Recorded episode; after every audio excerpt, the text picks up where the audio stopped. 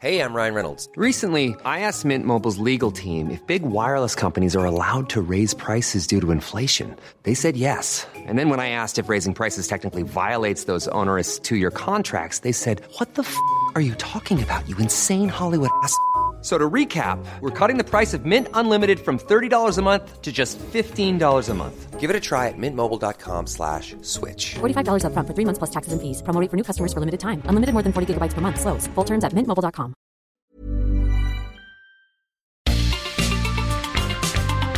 Heraldo Media Group presenta la información y el entretenimiento que usted necesita para estar enterado también en su descanso. Alejandro Sánchez y el informativo Heraldo fin de semana. Por el Heraldo Radio, con la H que sí suena y ahora también se escucha.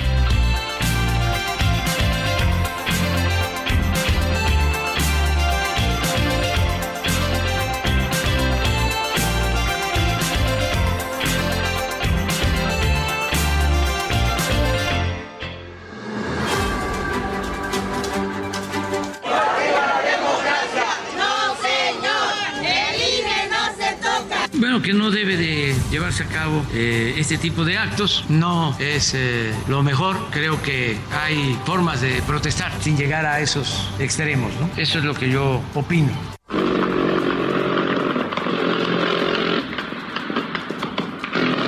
Fue un buen candidato, pero hoy es un pésimo presidente. Se aferra a la tontería de abrazos y no balazos. Ahora le tocó a nuestros vecinos. Sí, se pasaron, pero un presidente no se pone en el callejón de los trancazos.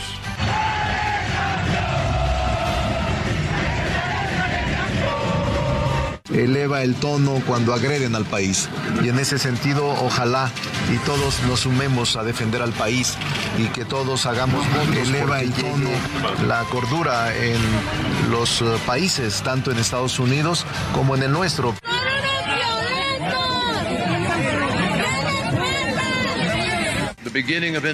Celebramos el principio de la independencia para México y celebramos juntos lo que el presidente Biden quisiera que yo compartiera con todos ustedes. Estados Unidos, México, para siempre. Thank you.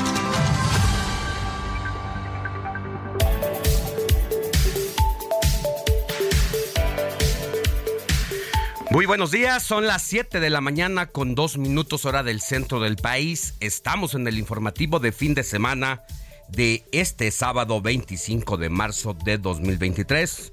Yo me llamo Alejandro Sánchez y a nombre de un equipo que trabaja desde anoche y durante la madrugada le vengo a informar para darle todo lo más relevante sucedido en las últimas horas hay información de verdad que eh, es importante para la democracia mexicana, aunque se han dividido las opiniones. Bueno, la Suprema Corte de Justicia frenó anoche, por el momento, el plan B del presidente López Obrador.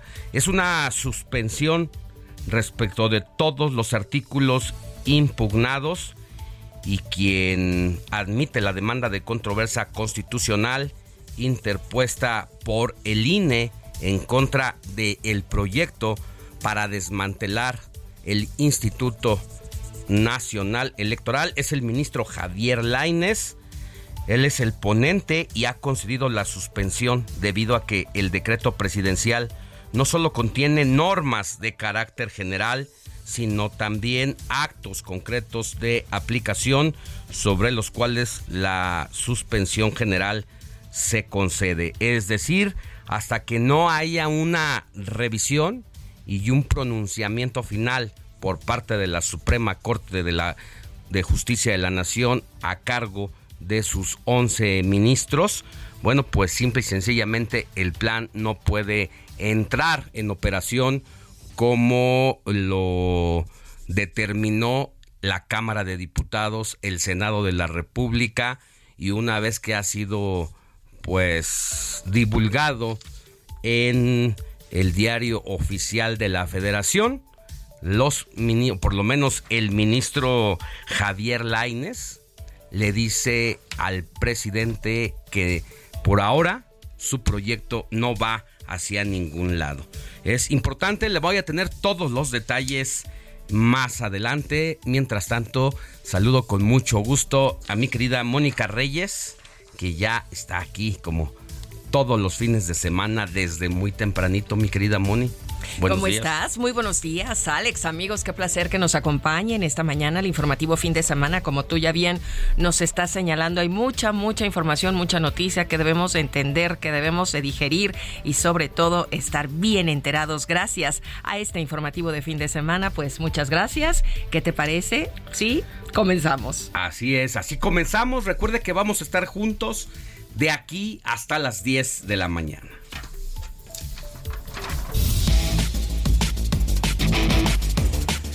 Y mire, pues así, el ministro de la Suprema Corte de Justicia de la Nación, Javier Laines, admite la demanda del INE y suspende por tiempo indefinido el plan B de la reforma electoral del Ejecutivo Federal, con lo que deja sin efectos las reformas aprobadas en el Poder Legislativo.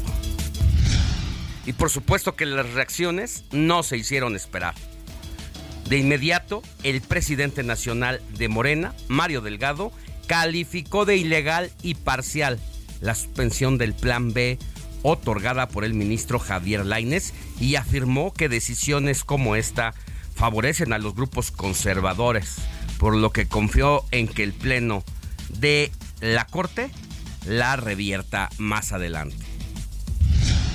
Unas horas antes de esa decisión de la Suprema Corte, el presidente Andrés Manuel López Obrador arremetió contra el consejero presidente del INE, Lorenzo Córdoba, de quien dijo está haciendo turismo político, derechoso y facho con dinero del pueblo y afirmó que Córdoba y el secretario general de la OEA, Luis Almagro, son iguales. Así lo dijo el presidente López Obrador. No es ninguna novedad. Es este normal. Sí, acaso sería pues que está utilizando dinero del pueblo de México para hacer este turismo político derechoso, facho, pero eso es todo. O sea que le cuesta al pueblo pues, que del presupuesto se le pague para ir a conspirar en contra del pueblo de México.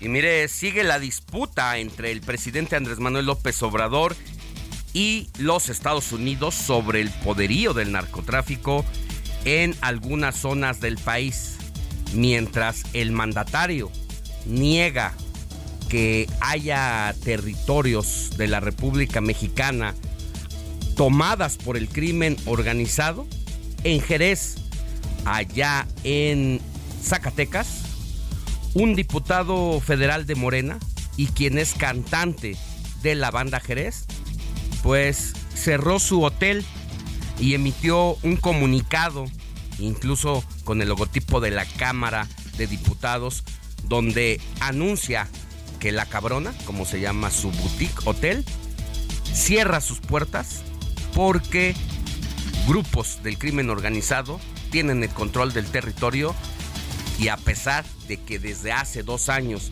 pidió la ayuda al gobierno federal y al gobierno del estado para que liberaran del yugo a Jerez, del yugo criminal, pues simple y sencillamente esta situación no llegó y el cantante de la banda Jerez ha mandado de regreso a casa a todos sus colaboradores e incluso, por si todavía tienen dudas allá en el gobierno federal, dispuso de un material de video a las autoridades, o por lo menos lo hizo público, donde se ve cómo los grupos criminales entran a intentar extorsionar y por lo menos amedrentar, amedrentar a sus trabajadores. La agencia antidroga de Estados Unidos, la DEA, clasificó a los cárteles de Sinaloa y Jalisco Nueva Generación como las principales amenazas globales contra los estadounidenses en la actualidad y recordó la creación de una unidad especial para combatirlos. El presidente Andrés Manuel López Obrador, pues sí, niega que existan estos territorios controlados por el crimen, tal y como lo señala el secretario de Estados Unidos, Anthony Blinken, y asegura que no hay ningún lugar en territorio nacional donde haya presencia de la Fuerza Federal. Así lo dijo el presidente López Obrador. A él le consta pues, que estamos trabajando de manera coordinada, pero lo interrumpió y le dijo, a ver, y entonces tuvo él que decir de que sí, lamentablemente, ¿no? que había regiones de México dominadas por el narco. Eso es falso, no es cierto. Hace como un año declaró lo mismo un comandante de las Fuerzas Armadas de Estados Unidos y se le informó de que no era cierto.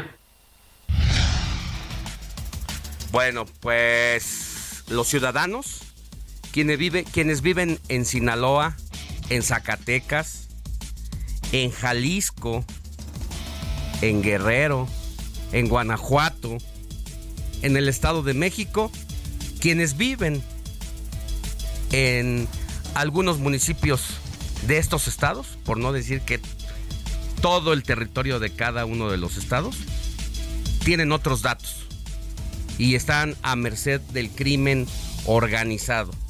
Mire, nada más el día de ayer, y no estas imágenes, por lo menos yo no las comparto en las redes sociales porque ya no tiene sentido, pero hubo una masacre en Jalisco donde sicarios ejecutaron nada más y nada menos que a 17 elementos de la Guardia Nacional en una caseta de Tepatitlán. Y esto fue desde ayer en las primeras horas. Y pues se trata de un grupo armado, pero dicen que no está tomado o no están tomados los territorios en algunos casos por el crimen organizado.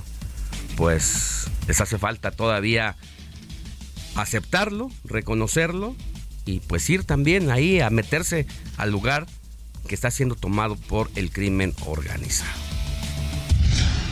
Y bueno, la titular de la Secretaría de Seguridad y Protección Ciudadana, Rosa Isela Rodríguez, anunció que el próximo 13 de abril se reunirá en la Casa Blanca con el Gabinete de Seguridad de los Estados Unidos para tratar el asunto del tráfico de armas y la lucha contra el fentanilo con el objetivo de alcanzar acuerdos y esto es lo que dijo Rosa Isela Rodríguez. Lo importante sería que continuáramos en el acuerdo, que continuemos con el acuerdo del entendimiento bicentenario y otros acuerdos, que, que no nos gane el debate y que lleguemos a los acuerdos, porque la seguridad bien vale eh, todos los sacrificios que se puedan hacer de parte de los dos gobiernos. Sin comentarios. El INAI presentó el informe de labores ante el Senado, hizo un llamado a los legisladores a no imposibilitar sus funciones. En instantes la comisionada Norma Julieta del Río va a hablar en el informativo de fin de semana sobre el riesgo de que el Instituto Nacional de Acceso a la Información caiga en un estado de coma si el Senado de la República no resuelve la designación de dos vacantes cuyos nombramientos no se han dado desde hace más de un año y que luego de que por fin los partidos políticos en el Senado de la República lograron ponerse de acuerdo para sacar estos dos nombramientos. El presidente de la República los vetó y ahora está en manos del Senado de la República el futuro del INAI, porque de los siete lugares con que cuenta la institución, solamente las sesiones se han llevado a cabo con cinco integrantes. Pero a partir de la próxima semana, del último día de marzo, no se van a poder realizar sesiones para determinar las controversias que llegan al Instituto Nacional de Acceso a la Información cuando una autoridad se niega a compartir la información por miedo a ser revisados y porque a veces el ejercicio de los gastos del presupuesto público pues simple y sencillamente no les cuadra o no quieren que se sepa en qué se gastan el dinero. Y esta salida próxima de Francisco Javier Acuña pues pone en riesgo la viabilidad de la institución porque no se pueden llevar sesiones con tan solo cuatro de siete integrantes. Por eso la necesidad de que el Senado de la República apruebe cuanto antes los nuevos nombramientos. Y si el presidente López Obrador volviera a vetarlos en una tercera designación, pues se quedan los nombramientos que hagan los legisladores porque ya no tiene derecho el presidente de la República a vetarlos por tercera vez. En otros temas, José Ángel Ansúrez Galicia, encargado de despacho de la Dirección Ejecutiva de Recursos, de Recursos Materiales del Instituto para devolver al pueblo lo robado, renunció a su cargo tras revelarse que pedía hasta el 30% de lo que ganan los trabajadores para permitirles laborar en la dependencia. Es decir, aquí el moche no fue del 10, fue del 30%. Así, así el descaro de José Ángel Ansúrez Galicia y bueno, luego de que fue pillado pues decidió irse. Habrá que revisar también porque si eso se lo hacía en su cara a los trabajadores, imagínense todo lo que había recuperado o estaba en manos de este instituto para devolverle al pueblo lo robado. ¿Será que se robó lo que habían devuelto que era robado? Bueno, pues lo que ocurre con este sinicazo funcionario, pues nos deja entrever que pudo haber hecho eso y mucho más. Inició la era de Diego Coca al frente de la selección nacional. Luis Enrique Alfonso, nuestro experto en deportes, va a analizar el desempeño del nuevo técnico tricolor. Y en información internacional, le cuento que la Fiscalía de Perú cateó este viernes el domicilio de la ex primera ministra Betsy Chávez y las oficinas de 18 congresistas como parte de la investigación por su presunta relación con el fallido autogolpe del expresidente, Pedro Castillo y con delitos de corrupción.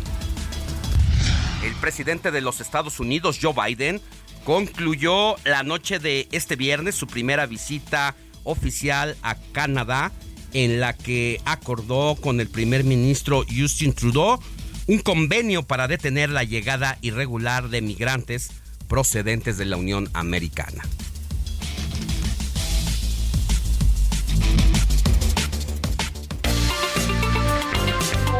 Comparte tus comentarios y denuncias en el WhatsApp del informativo fin de semana. Escríbenos o envíanos un mensaje de voz al 55 91 63 51 19.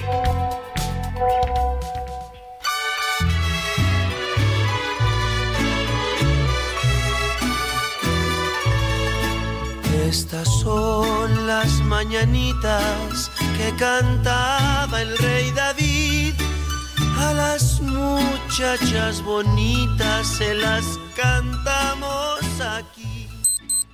Despierta mi 7 de la mañana con 18 minutos, hora del centro del país.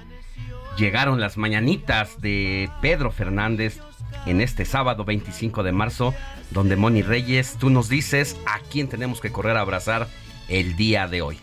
Muy bien, Alex, pues hoy tenemos que darle un abrazo a quienes antes que nada estén cumpliendo años, a quienes estén pasándola bien. Y yo le quiero dar un abrazo hasta Texas, hasta Dallas, a mi amiga Marta Westrup, que hoy está de manteles largos. Así es que muchas, muchas felicidades, amiga. Que tengas un gran, gran inicio de año.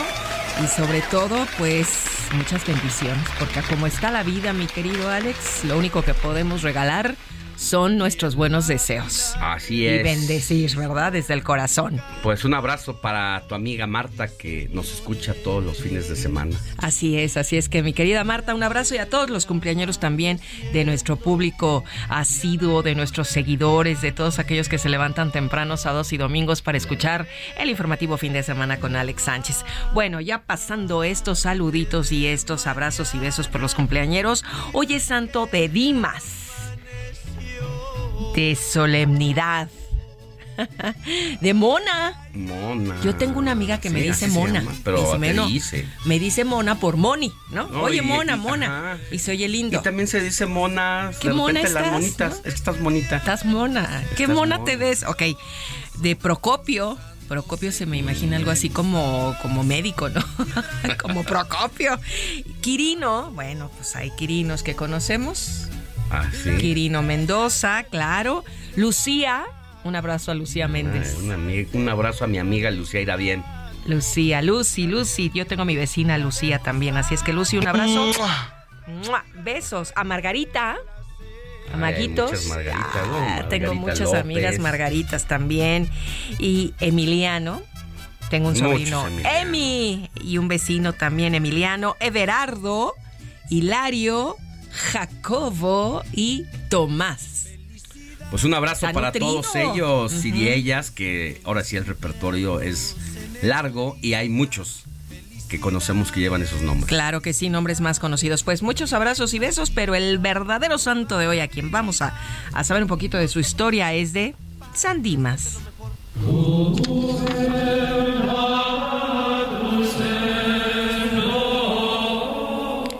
San Dimas se le conoce como el buen ladrón, malhechor, crucificado junto con Cristo, que supo robarle en el último momento el cielo. Es el único santo canonizado en vida.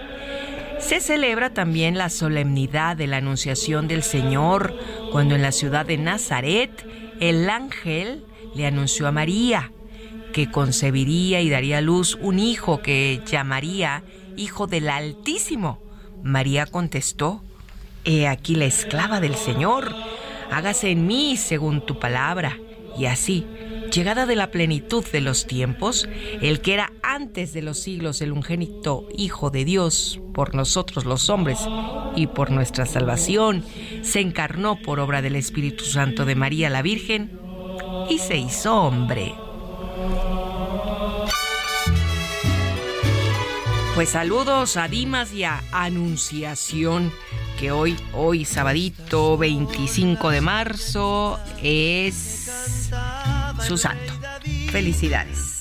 Felicidades a todos ellos y ellas y a quienes cumplan años también. Un abrazo desde el informativo de fin de semana. Y también, Alex, es la hora del planeta.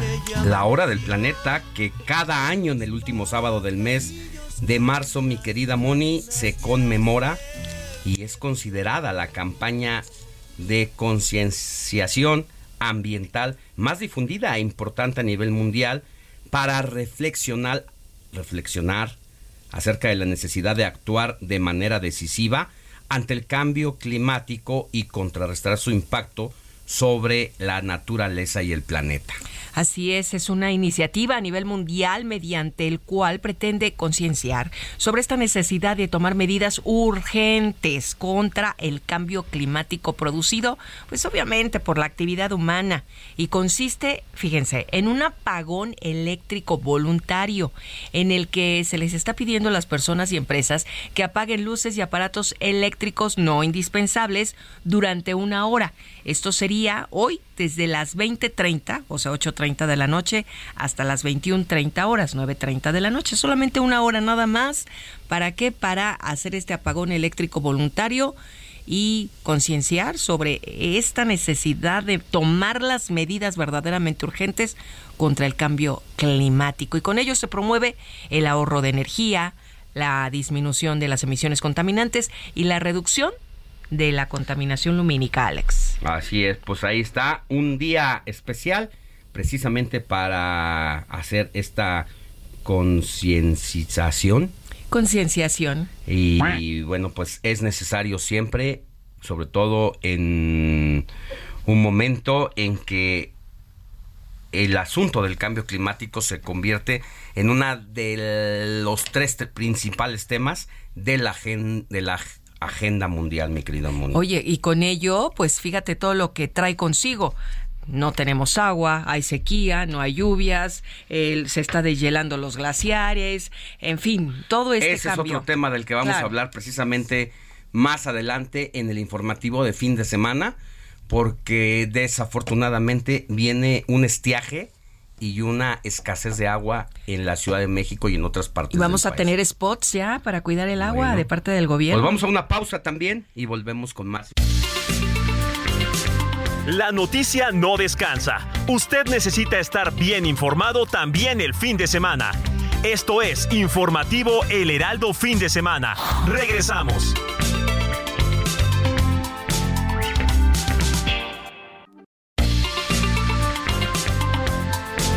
Siga en sintonía con la noticia. Alejandro Sánchez y el informativo Heraldo fin de semana. Continuamos.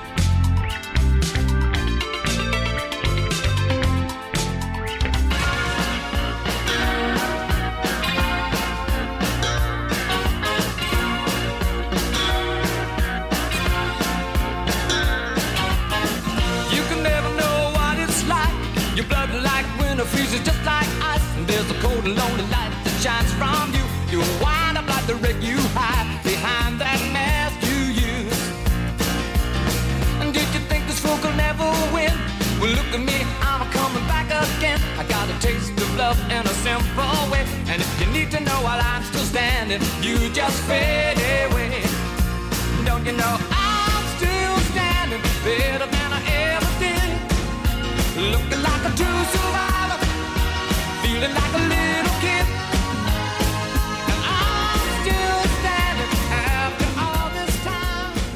Ya estamos de regreso en el informativo de fin de semana cuando son las 7 de la mañana con 31 minutos hora del centro del país y así nos recibe el productor Héctor Alejandro Vieira en las efemérides musicales, mi querido Héctor Alejandro, ¿por qué? ¿Y a quién nos traes? Así es, mi querido Alex Moni, amigos del auditorio, muy buen día. Pues hoy no empezamos con cumbia, hoy no empezamos con sabor latino. Hoy yo creo que vale. exactamente. Ahora sí. De hecho, hoy es una fecha muy especial en cuestión musical, Alex Moni, porque bueno, estamos empezando con uno de los grandes cantantes de todos los tiempos, como lo es el británico Sir Elton John, quien hoy está cumpliendo 76 años, nada más y nada menos. Nacido, ¿qué tal, Moni? El 23 de marzo de 1947 y también hoy es eh, aniversario luctuoso número 17 de una de las cantantes también en español más importantes de todos los tiempos como es, lo es la inolvidable Rocío Durcal. Hoy Apúntele bien. años de que se nos adelantó. 25 de marzo del 2006 a causa lamentablemente de un cáncer cervicouterino con el que lidió por algunos años. Entonces fue un tanto difícil la elección de saber a quién. Si Elton John o Rocío Durcal. Elton John, que pues con más de 50 años de trayectoria artística, con el grado de caballero del Imperio Británico y bueno, infinidad de éxitos a lo largo de todos estos años, colaboraciones, duetos, muy amigo de la princesa Diana, a quien le compuso una canción cuando falleció en 1997, alejado de la corona británica, Elton John, pues a raíz de la situación con la princesa Diana, pues de hecho él rechazó ya posteriormente un reconocimiento por parte de, de la corona británica. Y bueno, esto que estamos escuchando, Alex Money, I'm Still Standing, también nos costó un poquito de trabajo escoger entre tantos éxitos y canciones tan buenas como eh, Don't Break My Heart, Adiós Calles de Ladrillo Amarillo, The One, eh, Healing Hands, Your Song, Nikita, otro clásico de la música de todos 76 años y sigue activo, eso es maravilloso. Sí, que ya de hecho dejó entrever la posibilidad ya de retirarse, pero ahí anda, ahí anda todavía. Ya nos avisará, Exactamente. Eh, abiertamente homosexual, algo que eh, siempre se, le, reconoció, por supuesto, eh, enfrentar y tener el valor, a final de cuentas, de decir y aceptarse tal cual es y que más allá de eso, el talento, la calidad vocal, la calidad de como compositor, pues eso es innegable y que mira, eso todavía lo hace que se le reconozca más a esta leyenda de la música, Alex. Bueno, pues ahora comprendo por qué hiciste de lado la música guapachosa, la latina, valía la pena. No es cualquier músico, estamos hablando de uno de los músicos que serán clásicos por supuesto toda la historia musical. Tiene un lugar especial y había que reconocerlo en el informativo de fin de semana. Así es, mi querido Alex, y he de confesar, Elton John junto con Barry Manilow, mis dos cantantes favoritos en inglés. Mira. Lo que son ah, Barry Manilow también es. Ya, también. De hecho, Barry Manilow va a cumplir 78 años, si mal no recuerdo. mayor, mayor. Pero allá andan, ¿no? En generación. Oye, anda en gira, de hecho. Y andan chambeando los dos. Ahí sigue. Activos. Se les escucha bien la voz todavía. A pesar de la edad y todo, bastante Porque la voz va, se va cansando. Claro. A medida que las pues, las personas, ¿no? Eh, maduran, envejecen. El cuerpo. La voz también va para abajo y bueno, hay quienes sí de plano ya se retiran, otros ahí se mantienen, aquí en, en la habla hispana pues uno, Napoleón, es uno de los que hay que. Pero canta hermoso todavía, la verdad. El propio Emanuel. Ay, Emanuel. A pesar de que ya son eh, ya mayores de 60 años. Manuel ya estoy chocheando. 67, 68. Sí, va, está entrando los y ya Manuel apenas cumplió 65. ¿A quién? Mijares. Mijares. No, pero Napoleón ya tiene sus 70 y, 70 y tantos. ¿Qué óvole? Unos 74, yo creo. Mijares es pequeño al lado de Napoleón. Sí, todavía. Y de un poquito de Manuel, que también han hecho una gira, Emanuel y Mijares. Exactamente, y se han mantenido vigentes. No sé, porque están activos, porque van conforme va cambiando la sociedad, el mundo, la tecnología, no se están estancando ni anquilosando. exactamente, eso, los hace les ha ayudado. Y sobre todo, por ejemplo, en el caso de Manuel. Es 74 años José María Napoleón, no andaba mal. De aguas calientes para el mundo. Como, como Elton John, ¿no? Como Barry Manilow, es esa generación. Prácticamente contemporáneos, mm. imagínate nada más. Bueno. Pero bien conservados y que afortunadamente tenemos la oportunidad de seguir disfrutando su, su talento musical. Y lo seguiremos haciendo por los siglos. ¿Cuál debe de ser, mi querida Moni? Entonces, pues, Elton John, empezamos el día de hoy. Gracias, Héctor Alejandro Vieira. Seguimos pendientes, mi Alex.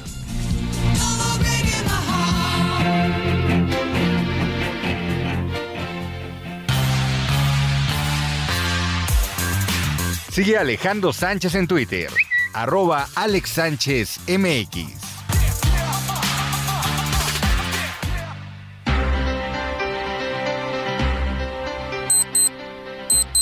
Siete de la mañana con 37 minutos, hora del centro del país. Tenemos información importante, Moni. Por supuesto, porque los mensajes de ustedes que nos mandan al 5591 63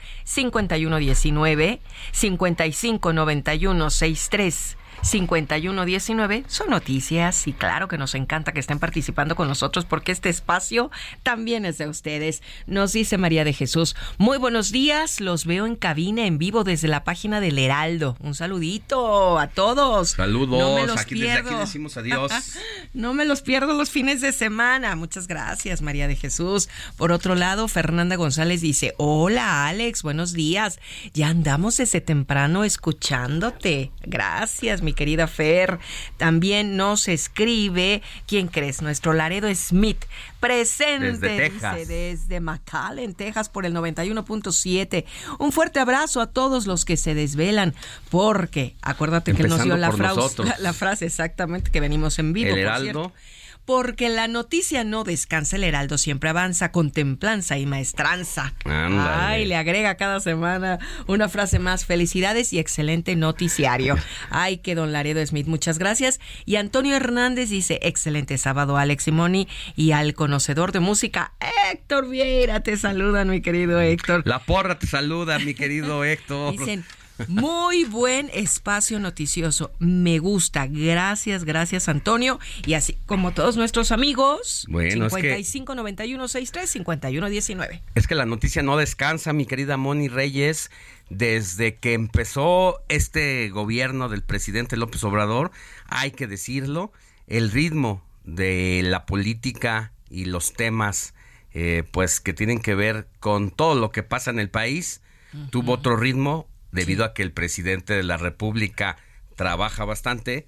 Y ahora con el tema de las corcholatas, pues todavía mucho más. Así que para nosotros sábado y domingo es día normal. le damos el mismo la misma relevancia, la misma importancia que lo que ocurre de lunes a viernes. Por, supuesto, no no para, no descansa, seguimos. Ya ves cuántas notas de ocho no hemos tenido. Sí, no, hombre. fin de semana. Todo el tiempo están sucediendo cosas y por eso nos puede escuchar aquí en el Heraldo Media Group de 7 a 10 de la mañana y de 2 a 4 de la tarde con nuestro compañero Manuel Zamacona para que esté eh, enterado y con Moni Reyes aquí en sus cortes informativos de cada hora a la hora lo más relevante de las noticias. Vámonos con la información, mire, a través de su análisis de la conversación sociodigital que realizó del 11 al 17 de marzo, la consultora MW Group explicó las reacciones en redes sociales sobre el tema del fentanilo en México y la relación con Estados Unidos por este nuevo asunto. Agradezco mucho que esté con nosotros a Jimena Céspedes. Ella es directora general de MW Group. Mi querida Jimena, muy buenos días. Qué gusto escucharte. Hola Alex, buenos días y muchas gracias por la invitación, como siempre. Pues el tema del fentanilo sin duda fue tendencia, fue una de las frases que más estuvo mencionando, eh, pues prácticamente desde la primera semana de marzo. Tú haces la medición del 11 al 17 y con qué te encontraste. Mira, hay algo que es interesante. Lo primero es que el tema de salud anteriormente no estaba, bueno, estuvo mucho tiempo el tema de COVID dentro de la audiencia digital, pero después como que se fueron perdiendo ya los temas de vacunas, los temas de medicinas y eso como que se volvieron a retomar a partir de este año, bueno, tal vez a finales del año pasado, cuando eh, las marchas del INE, como que hubo varios de los que estaban eh, como discutiendo los temas de salud, comenzaron a subir el volumen de conversación.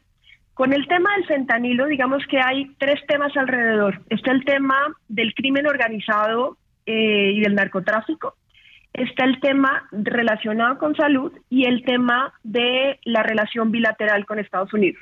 Entonces, esto hace que el tema del fentanilo, más allá del pronunciamiento del presidente, se haya puesto dentro de la conversación sociodigital y que la opinión pública sí le interese. Por eso nos fuimos a medir el tema específicamente en para saber cuál era como la reacción sobre la prohibición del fentanilo medicinal.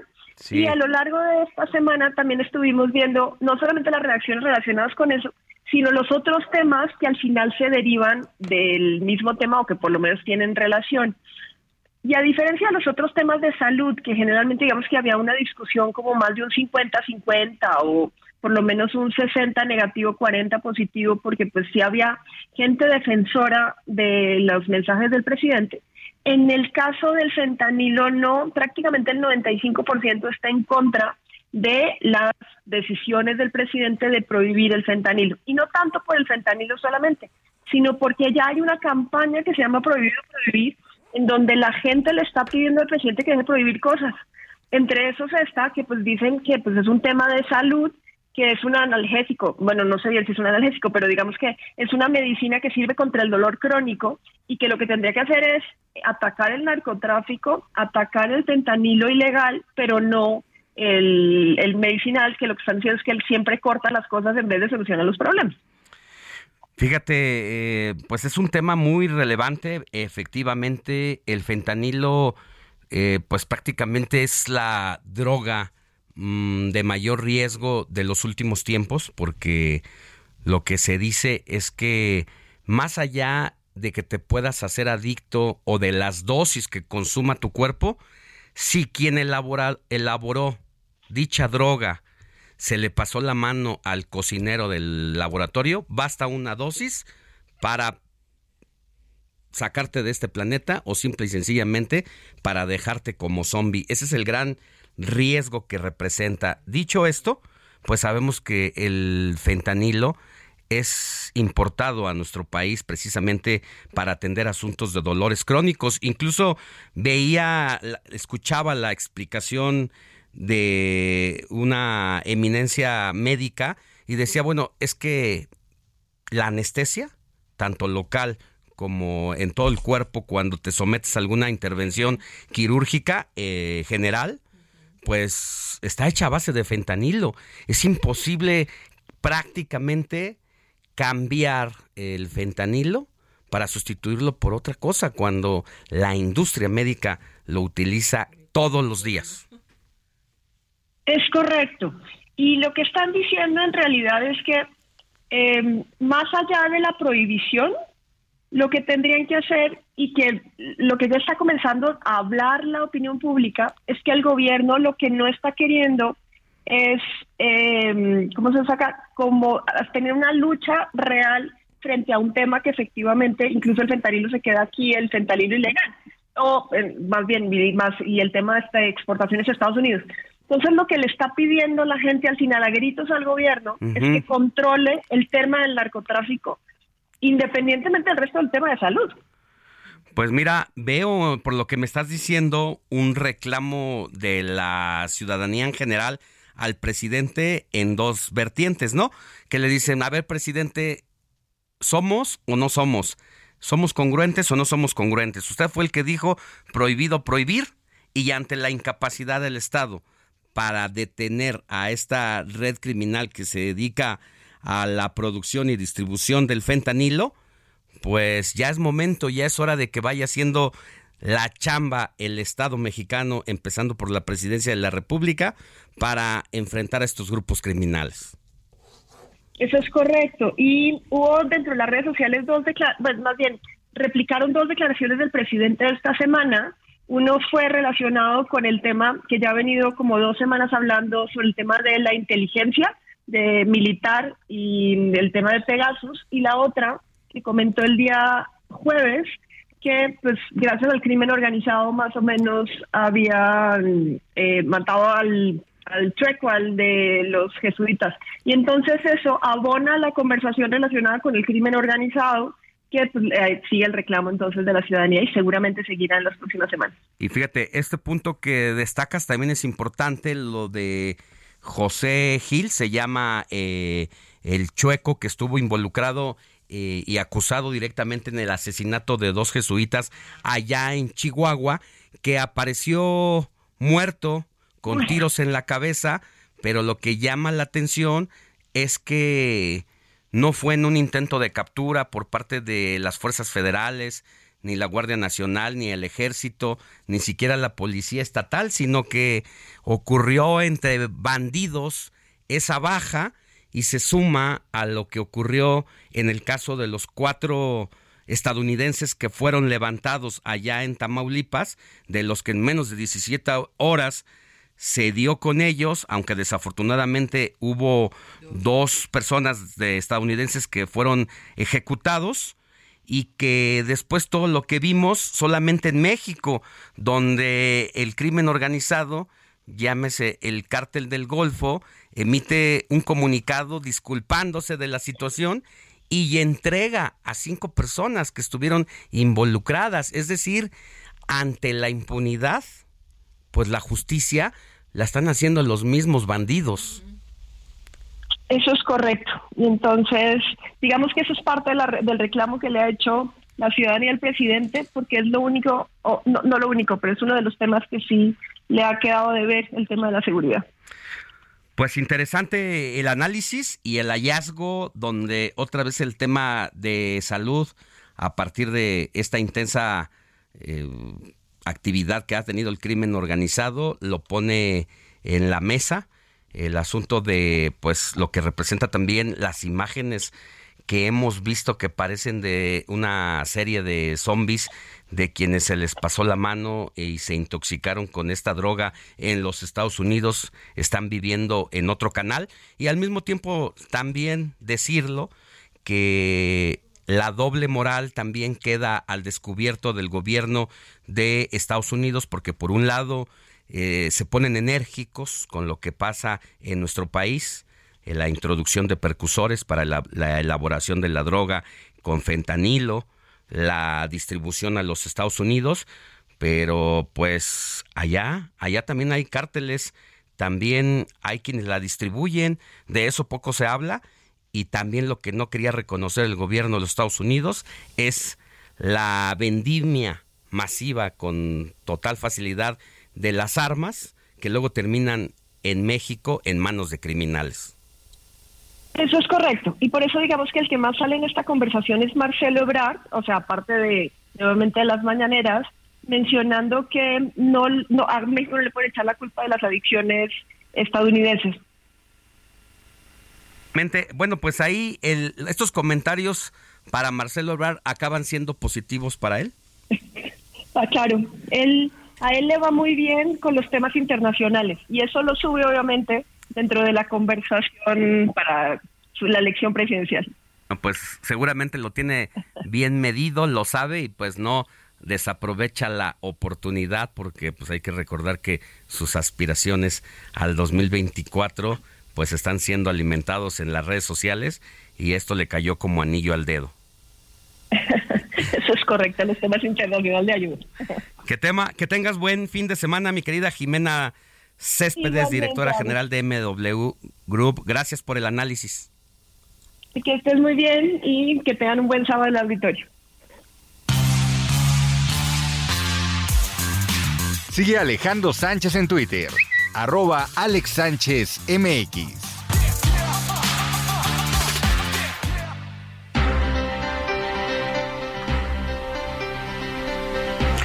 Son las 7 de la mañana con 50 minutos y en noticias que nos llena de orgullo compartir. Queremos informarles, amigos, que nuestros seguidores crecen cada día. Y hoy el Heraldo de México ya tiene un millón de seguidores en TikTok. Eso, aplausos. Por eso les damos un millón de gracias a los seguidores. Y aún aún nos siguen. Búsquenos como el Heraldo de México para que se mantengan al día con la información más clara y objetiva y sobre todo, gracias a ustedes.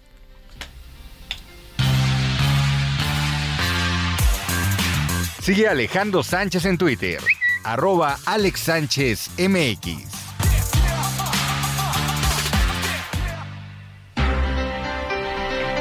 Y es momento de presentar en este momento a nuestro reportero Iván Saldaña porque el presidente Andrés Manuel López Obrador culpó al gobierno de Chihuahua de pedir la salida del ejército de Urique a cambio de los cuerpos de Javier Campos y Joaquín Mora. Ellos son los sacerdotes jesuitas asesinados en el 2022. Adelante, mi querido Iván. Alex Auditorio, buenos días. En la conferencia mañanera de este viernes, el presidente Andrés Manuel López Obrador reveló que el gobierno de Chihuahua buscó negociar con el gobierno federal la entrega de los cuerpos de dos jesuitas asesinados en junio del año pasado en Urique, Chihuahua. La condición era que el ejército no asumiera el control y saliera de la zona. Nos mandaron a decir de que si salía el ejército iban a entregar los cuerpos. Y dijimos no, y de repente ya se había buscado y no estaban los cuerpos. Y de repente aparecieron los cuerpos, por donde ya se había buscado. O sea que cambiaron de, de parecer, porque la propuesta es ya entregamos los cuerpos y váyanse. Y dijimos no. La prensa insistió al presidente quién o quiénes del gobierno de Chihuahua hizo esa propuesta del gobierno de Chihuahua. Del gobierno de Chihuahua. ¿Van a permanecer Hagan ustedes también su trabajo. No son mirones profesionales, pues. Entonces, ¿qué sucedió? Aparecieron los cuerpos y no salió del ejército. Se mantuvo y lo mismo la Guardia Nacional.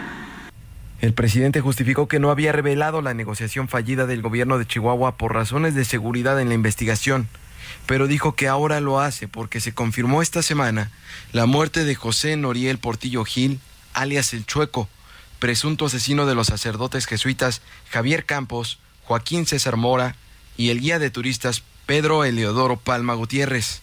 El mandatario federal aprovechó para lanzarse también contra la Organización de las Naciones Unidas.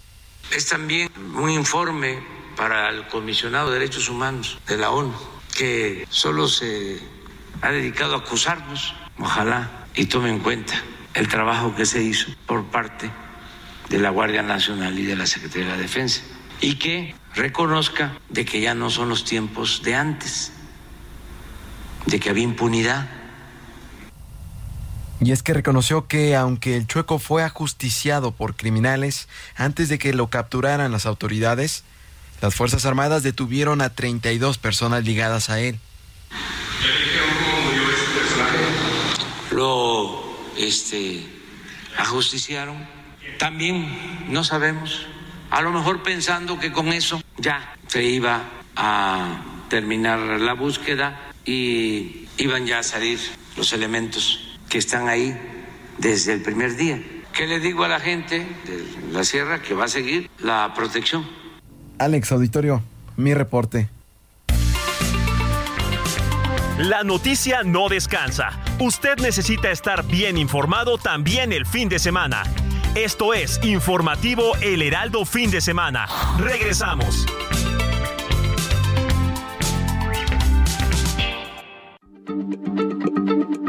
Heraldo Radio, la H se comparte, se ve y ahora también se escucha.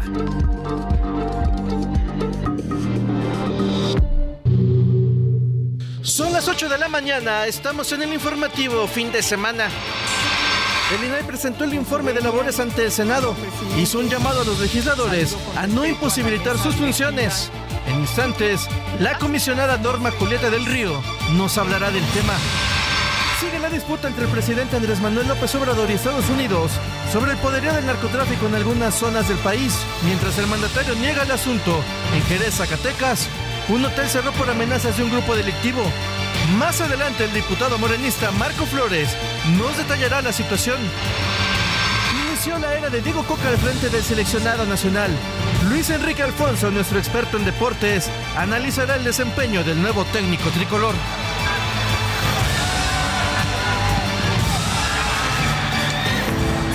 La Suprema Corte de Justicia de la Nación frenó la reforma electoral del presidente López Obrador y con ello dio oxígeno al Instituto Nacional Electoral. Con esto se revisará a detalle el llamado Plan B que sufrió otro descalabro. Por el momento, el INE no se toca.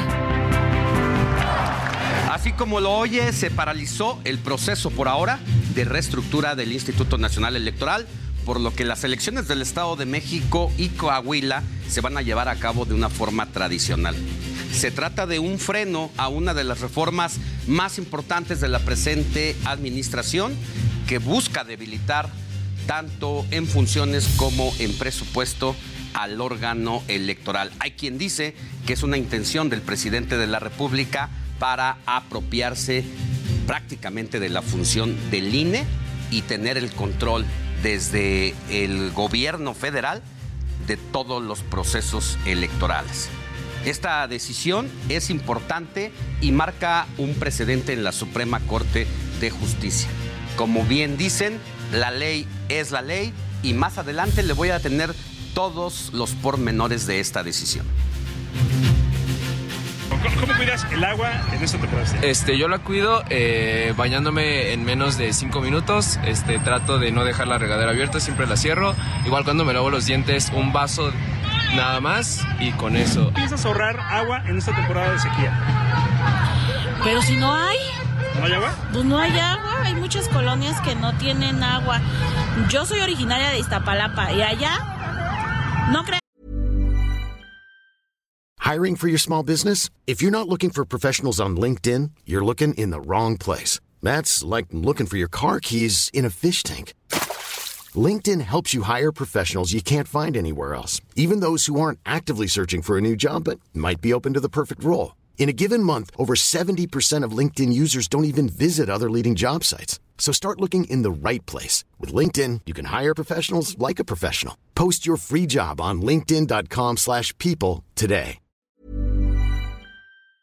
Que hay agua diario como en todas las demás delegaciones. Estará desde, desde este mes es eh, marzo, abril y mayo, haciendo, uh, realizándose el bombardeo de, nubes en el área que ellos nos van a determinar y que va a llevar como consecuencia a que las presas de, que de toda esa parte del Cutzamala eh, puedan eh, cargarse con el agua suficiente y coadyuvar en ese problema que se tiene del agua. Estarán entrando a partir de la próxima semana 244 litros por segundo de empresas e instituciones que están dando parte de su concesión de agua para eh, el abastecimiento de agua de los habitantes de la ciudad.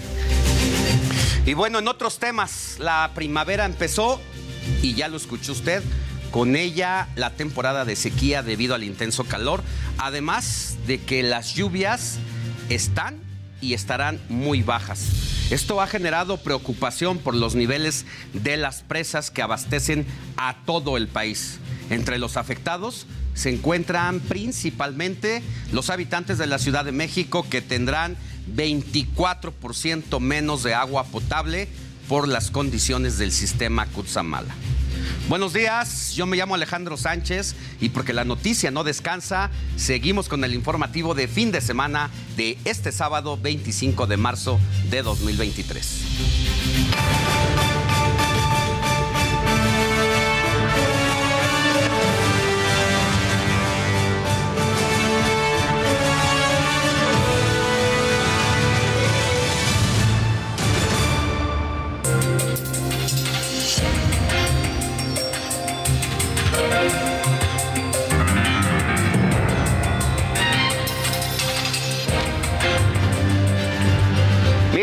Metropolitana del Valle de México se llevará a cabo un bombardeo, sí, así como lo escucha, bombardeo de nubes por parte de la Secretaría de la Defensa Nacional para provocar lluvia. Asimismo, desde el gobierno federal se está buscando la forma de llevar el agua que se encuentra en los pozos ubicados en el Aeropuerto Internacional Felipe Ángeles. De acuerdo con la Comisión Nacional del Agua, el sistema Cutzamala se encuentra al 49.4% de su capacidad, es decir, por debajo de la mitad de lo que en otros años se encuentra para suministrar a todo el Valle de México del agua y conforme al sistema pues tiene el siguiente porcentaje de llenado. Mire, la presa El Bosque, 50.3% de llenado. La presa Villa Victoria tiene un 37.6%, mientras que la presa de Valle de Bravo cuenta con un 51.5%. Esta gráfica que aparece en nuestra pantalla y a quienes nos escuchan por radio, pues nos da, nos revela precisamente la sequía que estamos viviendo. Mire, las presas 50.3%, 37.6% y 51.5% de la capacidad que suele tener en otras ocasiones, pues esto nos habla de que tenemos que hacer conciencia y cuidar el agua. Es que desde el 15 de febrero la sequía en la parte alta de la cuenca del río de Cutzamala es severa, lo que obligó a tomar medidas para el abasto a la población, que también es suministrada por pozos y el sistema Lerma. Las alcaldías aquí en la Ciudad de México con mayor reducción de agua son Iztacalco e Iztapalapa, mientras que las de reducción intermedia son Azcapotzalco, Cuauhtémoc, Miguel Hidalgo, Álvaro Obregón, Guajimalpa, Magdalena Contreras y Tlalpan. En tanto, Gustavo Amadero, Xochimilco, Tláhuac, Coyoacán y Milpalta no se abastecen del Cutzamala, por lo que no son parte de esta medida. Por lo anterior, el gobierno de la Ciudad de México ha anunciado un acuerdo con 10 empresas e instituciones privadas para que donen parte de sus concesiones de agua en beneficio de las alcaldías menos abastecidas. Las autoridades capitalinas indicaron que con esta negociación se lograron 18 concesiones que representan 244 litros por segundo, lo que significa 7 millones de tinacos.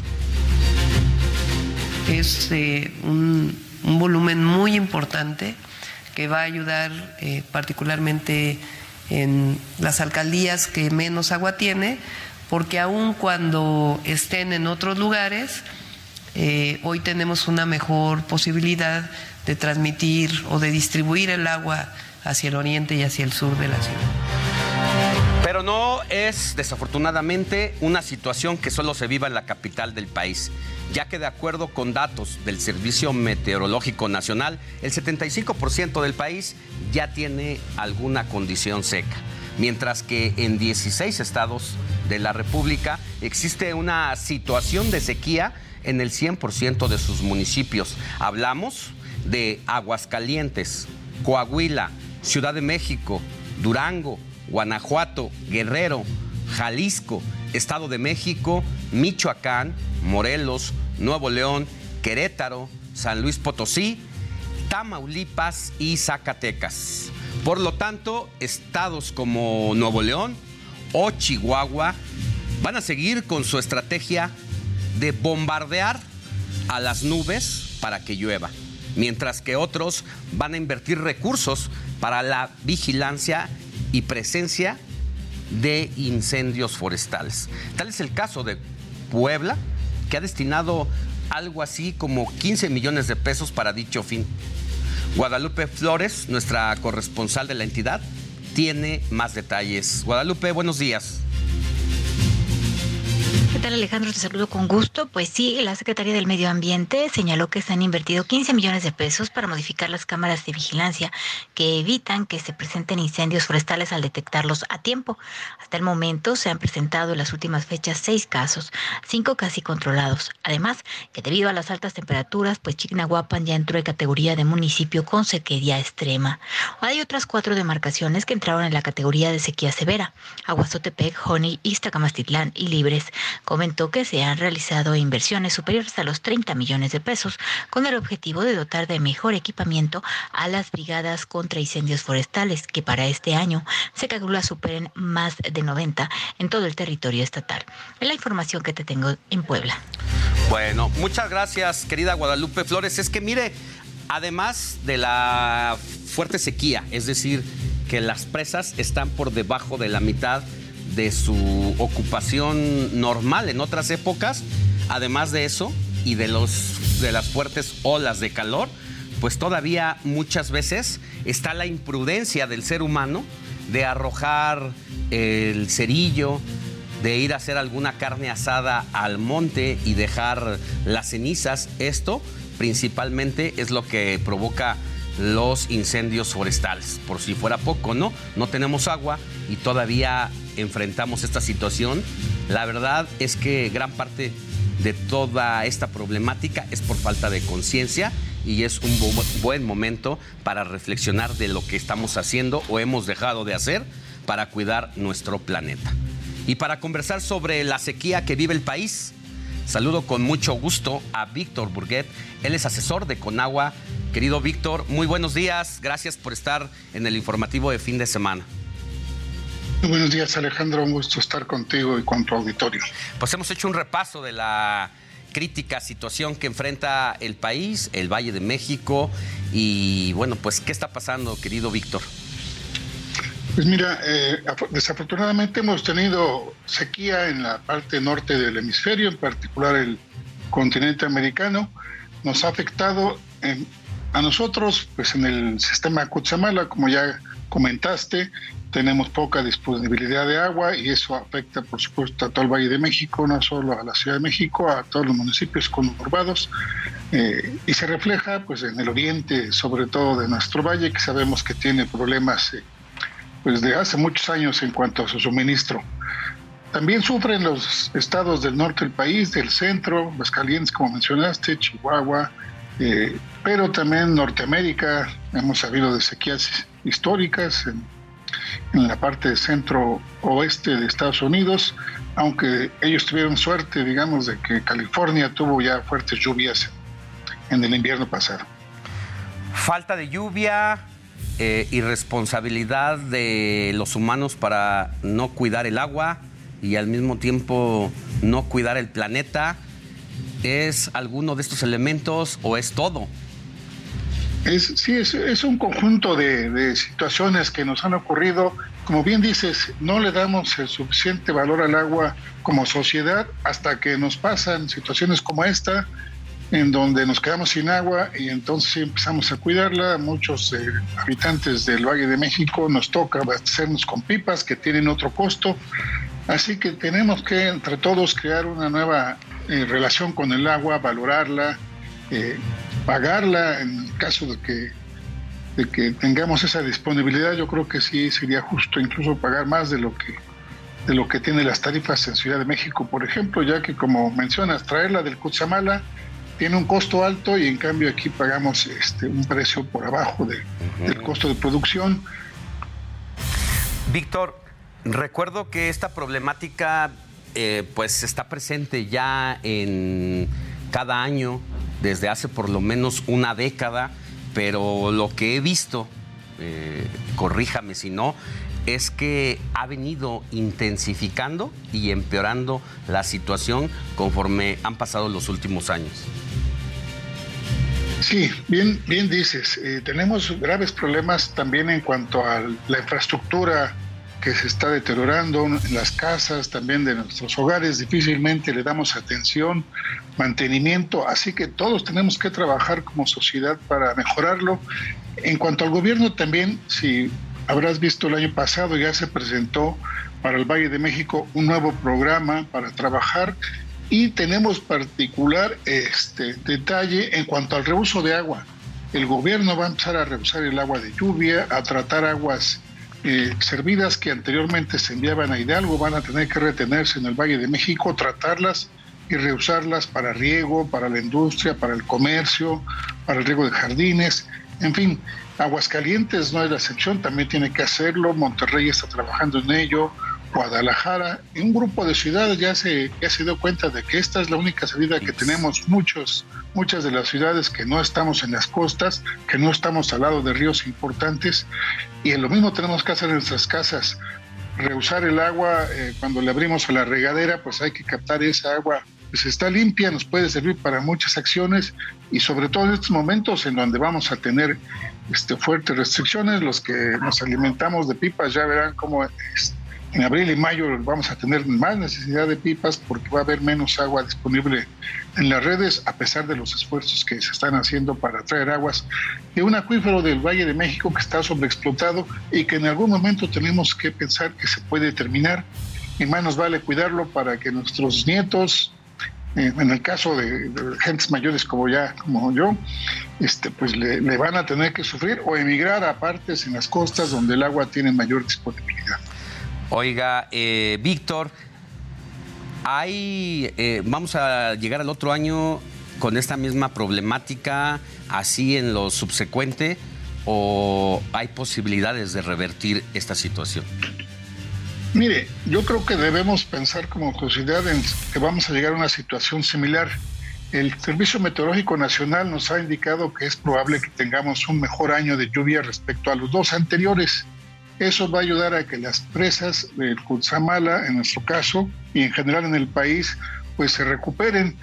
Pero un año no va a ser suficiente a menos que tengamos la fortuna, entre comillas, quiero resaltar que tengamos fortuna de que llegue un huracán y, llene las presas del Cutzamala, como ya sucedió en el año 2012, si no mal recuerdo, que en dos días se llenaron las presas gracias a un huracán que, que, se, entró a esa zona y, llenó las presas. Pero eso ha ocurrido una vez en los últimos 40 años, así que es difícil que estemos apostando a eso y más nos vale seguir cuidando el agua. Por ejemplo, los acuerdos que mencionabas con la industria, les hemos pedido que colaboren con, los, con el agua que están aportando de sus pozos, cuando menos hasta octubre, pero estamos dejando instalaciones preparadas para que el año que entra, eh, eh, que seguramente es muy probable que sea, que sea necesario, siga la disponibilidad de esta agua a las empresas, a la UNAM, que ha cedido uno de sus pozos. ¿Esta decisión sí es nueva? No, no, no la recuerdo antes de pedirle a empresas privadas que ayuden. Eh, sí, lo acabas de, mencionar, eh, de la doctora Sheinbaum y, el ingeniero Germán Martínez hicieron una solicitud a las empresas, ya se anunció en una conferencia de prensa que hubo el, eh, el jueves.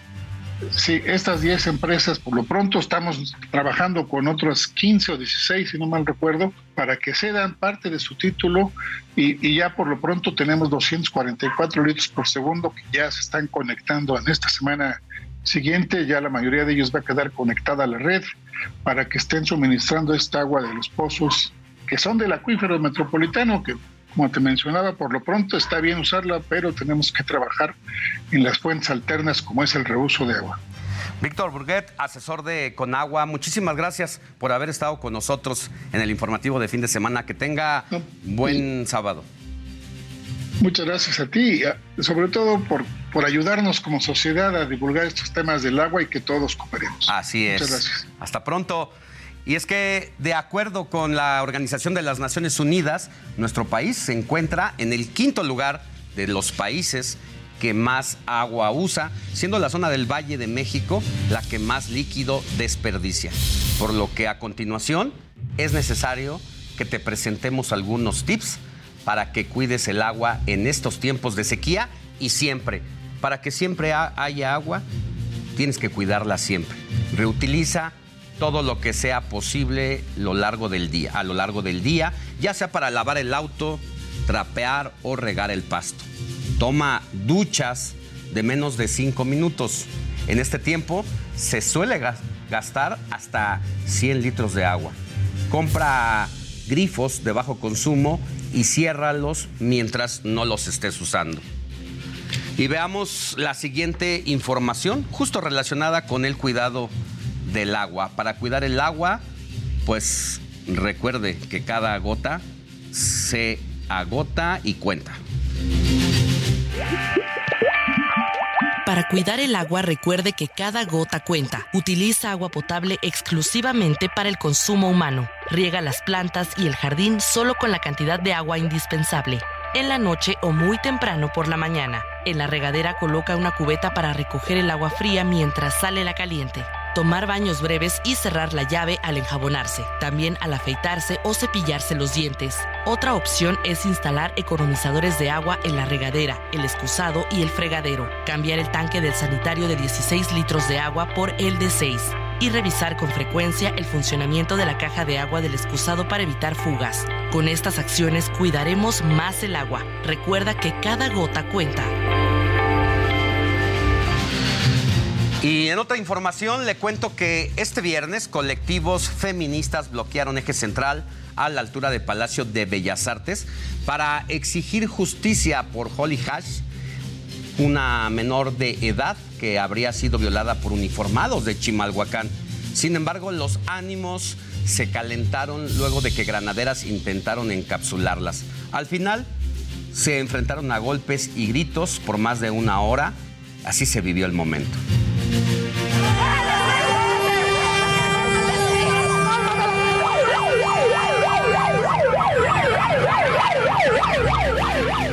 Y para este sábado también se espera una concentración de madres centroamericanas. Esto en medio del Día Internacional de Solidaridad con el personal detenido y desaparecido.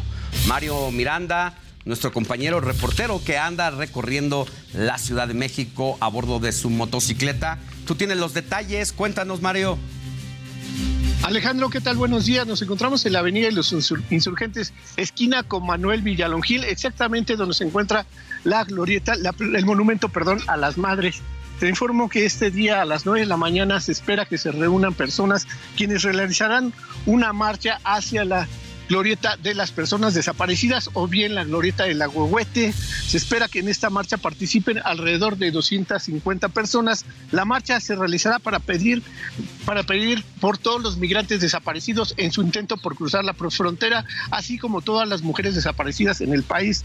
Se comento que no se descarta que en esta marcha se reúnan colectivos feministas y también comentarte que al llegar a la glorieta de las personas desaparecidas se colocarán fotos y también se realizará una conferencia de prensa alrededor de las 10 de la mañana. En estos momentos todavía no llega nadie en esta lo que es lo que es el monumento a la madre. Se espera que lleguen alrededor de las 9 de la mañana. Estaremos aquí al pendiente de la llegada de estas personas que realizan esta marcha para pedir por todos los migrantes desaparecidos.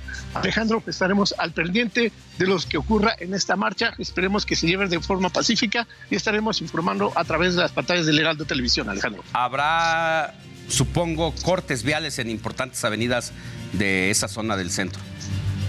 Así es, Alejandro, se realizarán cortes viales lo que es en el cruce de Paseo de la Reforma y la Avenida de los Insurgentes, así como lo es en lo que es donde se encuentra el Ángel de la Independencia. También se realizarán cortes a la circulación, donde se realizará esta marcha que esperemos que se lleve de forma pacífica, Alejandro. Muchas gracias, Mario. Que tengas buen día. Y mire, vaya que hay motivo para esta manifestación. 130 mil desaparecidos.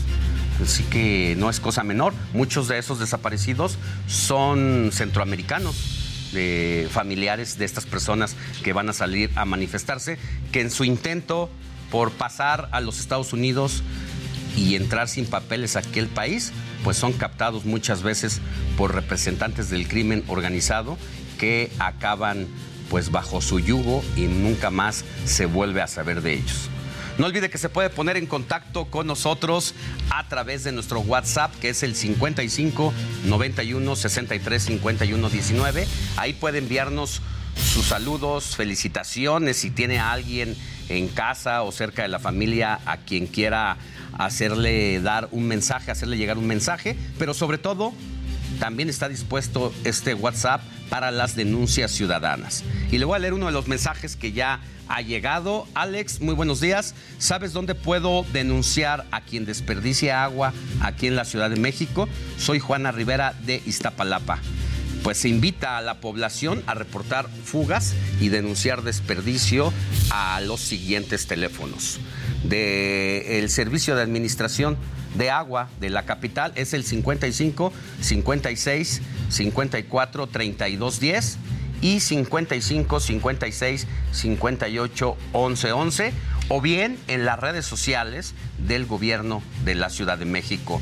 Buenos días Alejandro, excelente noticiero. En mi colonia tenemos problemas de agua. ¿Nos podrías apoyar con la información de qué número podemos solicitar una pipa? Soy Rebeca Gutiérrez. Mire, las personas interesadas en solicitar una pipa de agua en la Ciudad de México deberán hacer una llamada telefónica a los números 55 56 54 32 10 y al 55 56 58 11 11. Vamos a una pausa y volvemos con Heraldo Radio, la H se lee, se comparte, se ve y ahora también se escucha.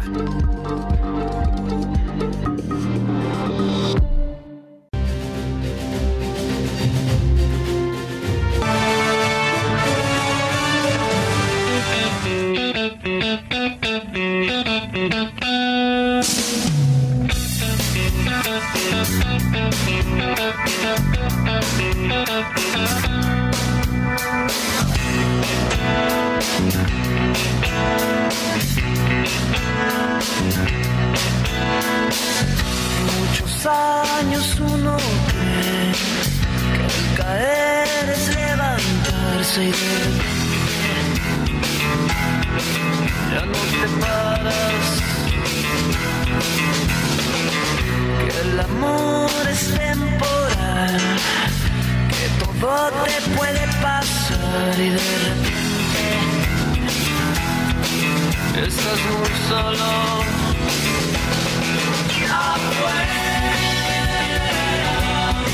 Escuchando el tema Afuera de Caifanes debido a que la banda de rock mexicano se va a presentar este sábado en el Auditorio Nacional de la Ciudad de México. Escuchemos un poco más de Caifanes.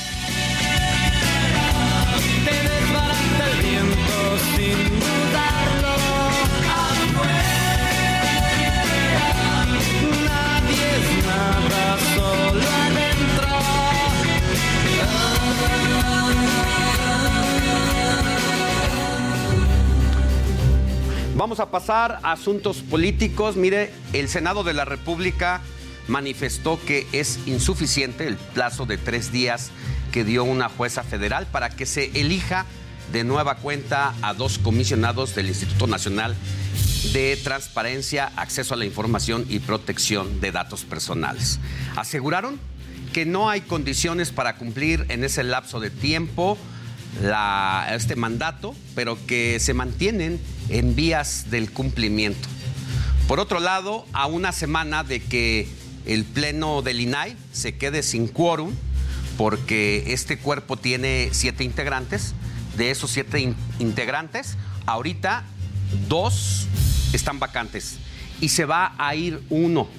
Es decir, de siete van a quedar cuatro y esto hace que no pueda haber sesiones. La presidenta Blanca Lilia Ibarra presentó en el Senado de la República el informe de labores 2022. Habló de las acciones que han llevado a cabo para garantizar la transparencia y protección de datos personales e hizo un llamado a los senadores para que no dejen en inoperancia al instituto.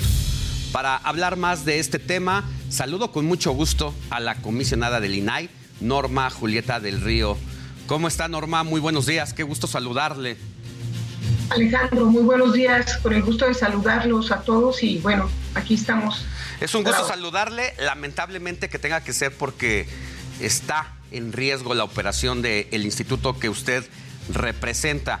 Ya decía yo aquí que hay dos vacantes, han estado trabajando desde hace un año con cinco integrantes, pero el próximo, la próxima semana, el último día de marzo, se va un compañero suyo, Francisco Javier Acuña, quedarían cuatro de siete, y esto por reglamento hace que no puedan tener sesiones.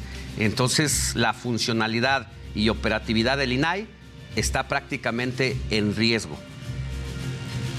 Así es, Alejandro, está en riesgo, hay que decirlo claramente. Ya lo decía la presidenta, como dices, Blanca Ibarra, en el informe, aparte de informar de verdad todas las actividades, todo el trabajo que se hace en favor de los ciudadanos en cuestión de acceso a la información y protección de datos personales, pues también alzamos la voz diciendo, señores senadores, eh, nos faltan dos desde hace un año y efectivamente el 31 de marzo concluye su periodo de nueve años mi paisano Francisco Acuña. ¿Qué va a pasar? Pues que no podremos sesionar los miércoles y desahogar todos los recursos y denuncias que pone la ciudadanía en contra de quien niega la, información, en contra de las autoridades federales, en contra de los sindicatos, poderes.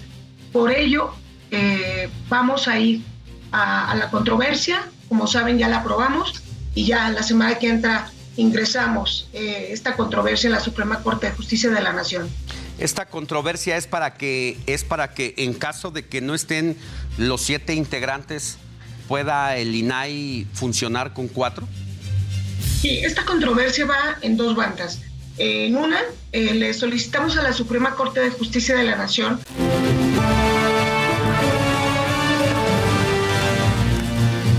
Estamos de vuelta en el informativo de fin de semana y hacemos contacto con Luis Ramírez, conductor de Mundo Inmobiliario Diario en aquí, Inmobiliario, que está en radio y es director de Vive las Rentas para que nos hables, mi querido Luis, sobre las mini bodegas. Todo un negocio para muchos, pero una gran opción para quienes sobre todo viven en espacios muy reducidos, en departamentos, donde incluso no tienen chance ni de guardar el arbolito de Navidad. Totalmente, querido Alex, muy buenos días, gusto saludarte. En efecto, las mini bodegas podemos incluso encontrarlas en algunos edificios, pues hay bodegas en los estacionamientos y demás, pero hemos visto todas estas cortinas de color naranja seguramente, eh, que es una tendencia que en México tiene, por cierto, muy pocos años, es algo realmente nuevo.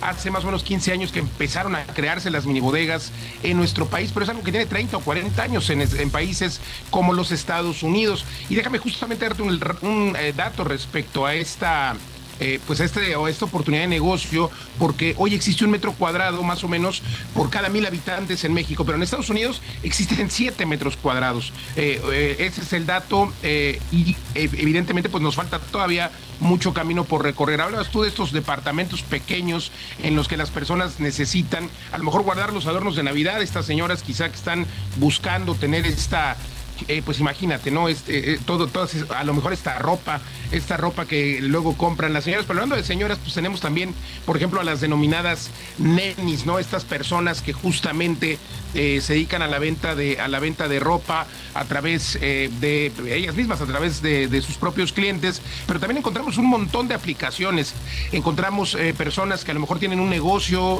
hablamos de los mariachis, imagínate tú al mariachi, todos hemos escuchado hablar, digo, el mariachi que tiene que guardar sus instrumentos. Todos hemos escuchado hablar de la expansión de estas grandes empresas como Amazon, empresas como Mercado Libre, que también necesitan un, eh, denominado punto de última milla, un lugar cerca de donde van a distribuir. Nosotros en WeStorage.com, en, una de las filiales de nuestra empresa, vivelarrentes.com, por ejemplo, tenemos convenio con este tipo de empresas de paquetería y imagina, llega el tráiler por la noche ya con todos los pedidos hechos y durante la mañana se van dispersando a través de, obviamente, motocicletas que llegan, pero también vehículos, se empiezan a dispersar los pedidos a distintos lugares. En ese orden de ideas, pues lo que tenemos, querido Alex, es eh, una oportunidad extraordinaria.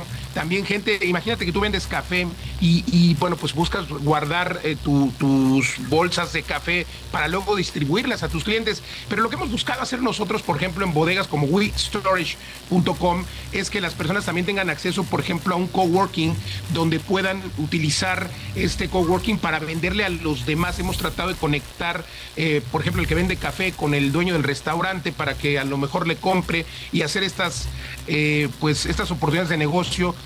a través de esta economía colaborativa.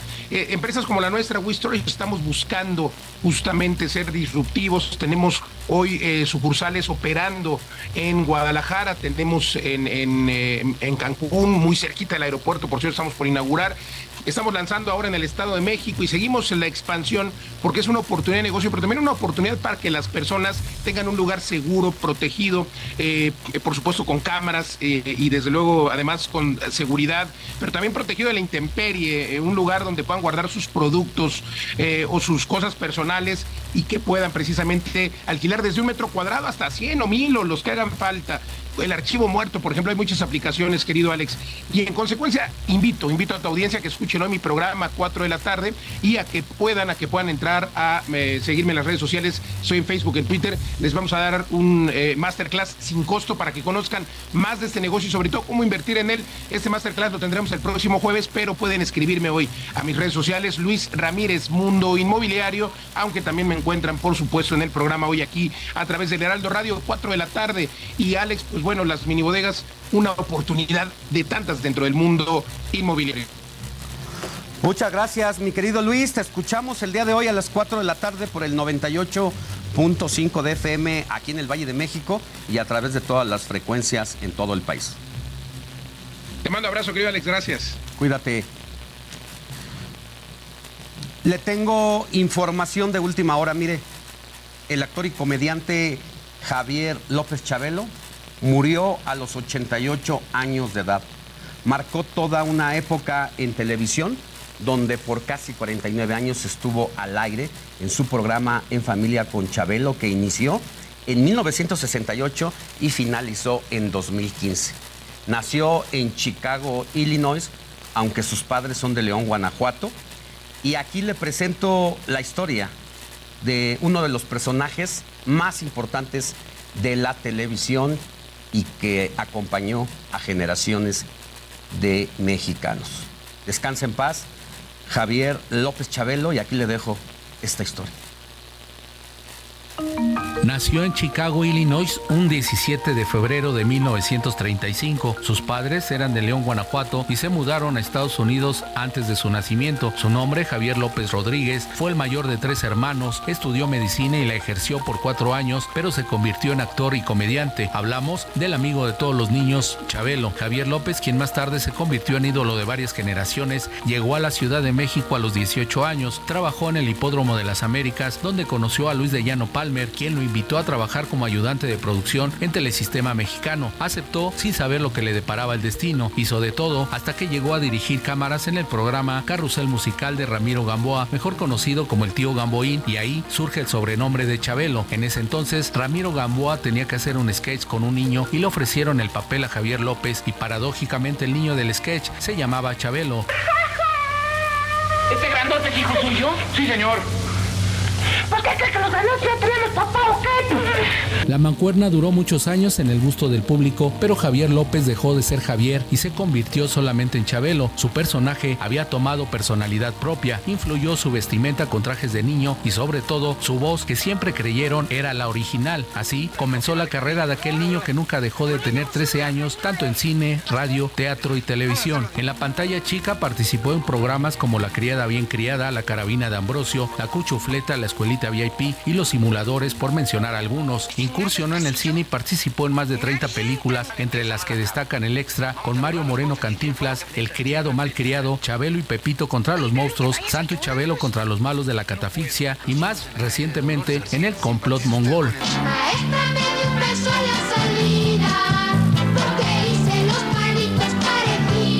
Grabó más de 30 discos con canciones que quedaron para siempre en el recuerdo, como Yo Soy Chabelo, Garabato Colorado y Adiós Superman, entre otras. Chabelo recibió diversos reconocimientos, pero su mejor recuerdo es haber hecho historia en la televisión mexicana con su programa En Familia con Chabelo, que estuvo al aire casi medio siglo. Todo en la vida tiene un ciclo, un principio y un final. En familia con Chabelo empezó hace 48 años con un formato que muy pocos creían que iba a durar.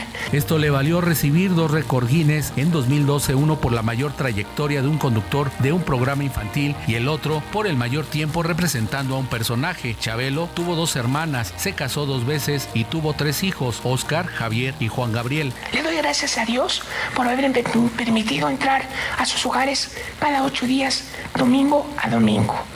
Gracias también a, a la oportunidad de ser parte de su historia y ustedes de la mía. Lamentablemente hoy no eres tendencia por equivocación, hasta siempre a Javier, al actor, al comediante, al conductor, pero sobre todo al amigo, al amigo de todos los niños, hasta siempre mi cuate, Chabelo, Heraldo Televisión. Todo mi cariño y mi respeto a todos los cuatitos, a las cuatitas y también a todos los que siguen siendo niños por dentro. Muchas gracias y nos veremos pronto. Y los llevo aquí en mi corazón.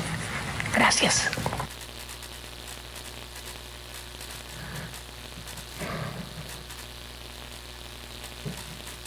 Descanse en paz Javier López Chabelo, quien pues acompañó a generaciones, yo creo que desde nuestros padres, por lo menos eh, tres generaciones, quienes somos parte de la generación X y todavía parte de los millennials alcanzaron a levantarse todos los domingos en la mañana muy temprano para disfrutar de su programa de televisión en familia con Chabelo.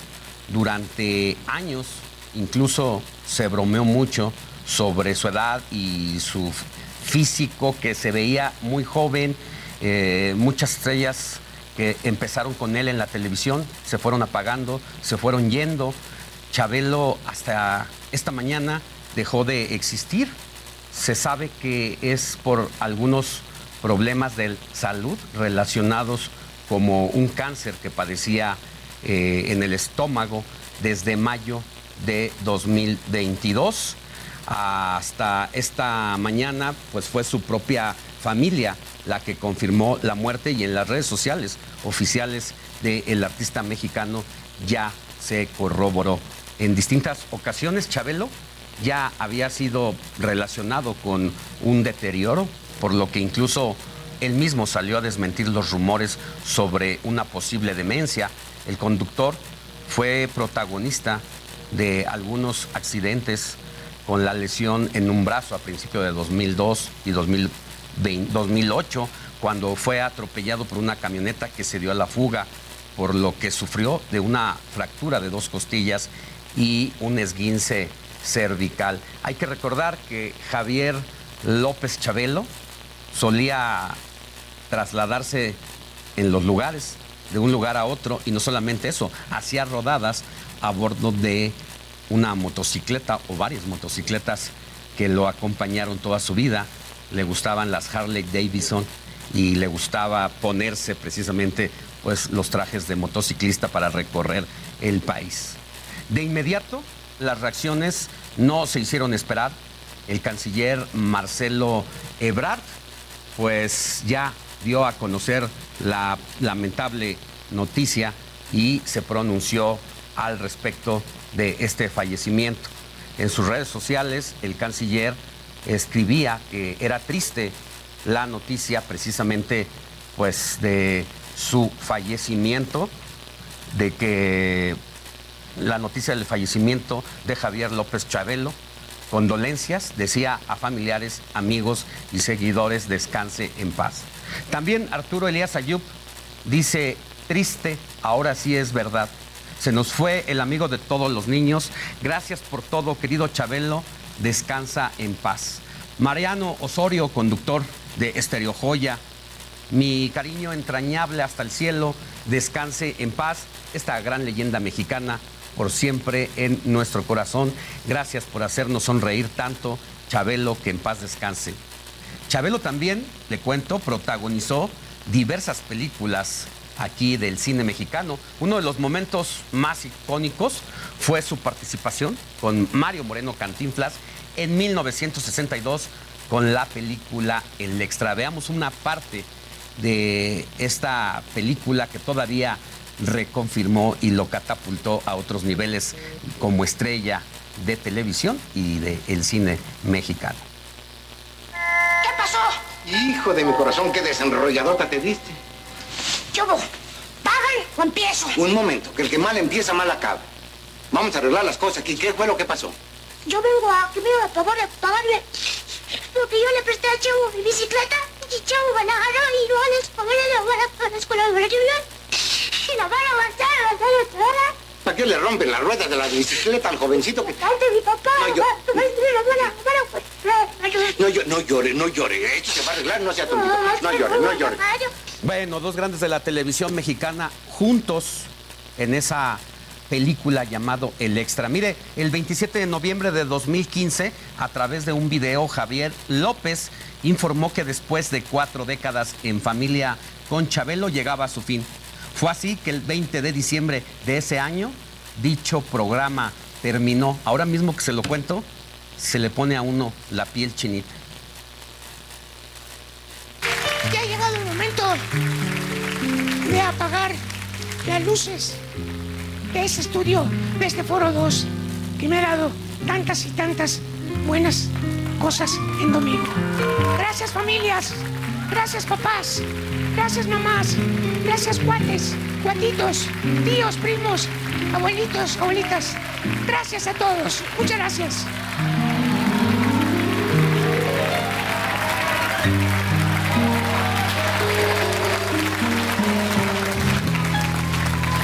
Gracias. Bueno, pero no fue eh, con Cantinflas solamente con quien trabajó en la televisión. Está César Costa, es otro ídolo de la televisión con su personaje de papá soltero. Pues se hizo muy, muy famoso ahí César Costa, pero ambos trabajaron juntos aquí en la carabina de Ambrosio, en este programa que se convirtió del gusto de la sociedad mexicana, que en esos tiempos pues la televisión era el medio masivo más importante para centrar la atención a cualquier hora del día, no se diga en las noches. Y aquí está parte de lo que hicieron en esta dupla en esta dupla en la carabina de Ambrosio. Esos pullitos que te llevo a la sí, maleta. sí, sí, sí, estoy inflando, estoy inflando. Desde que estás trabajando en el Barbarella, estás inflando todas las noches, ¿verdad? Pujitos, por favor, Pujitos, te voy a meter a la maleta. ¿Cómo te va en el Barbarella, mi querido? Muy bien, Pujitos. La Precioso. gente ha respondido. Precioso, no tienes idea. Y además, amable público, la entrada es gratis. Sí, nada más que a las salidas cuando se cobra. ¿Verdad? Bueno, Cobra por irte a ver. claro, Pujitos. Bueno, que pagabas tú. Sí, pero no me alcanza el sueldo para eso. Pujitos. Ay, sí, tú. Va mucha gente. Pues sí, afortunadamente. Mamá y papá están todos así. ¡Eh, hijo! Claro, claro que sí. Bueno, si bien se logró el cariño y el gusto del público en general, de por lo menos tres o cuatro generaciones, una cosa era el personaje de Chabelo y otra cosa era el personaje o la persona de Javier López.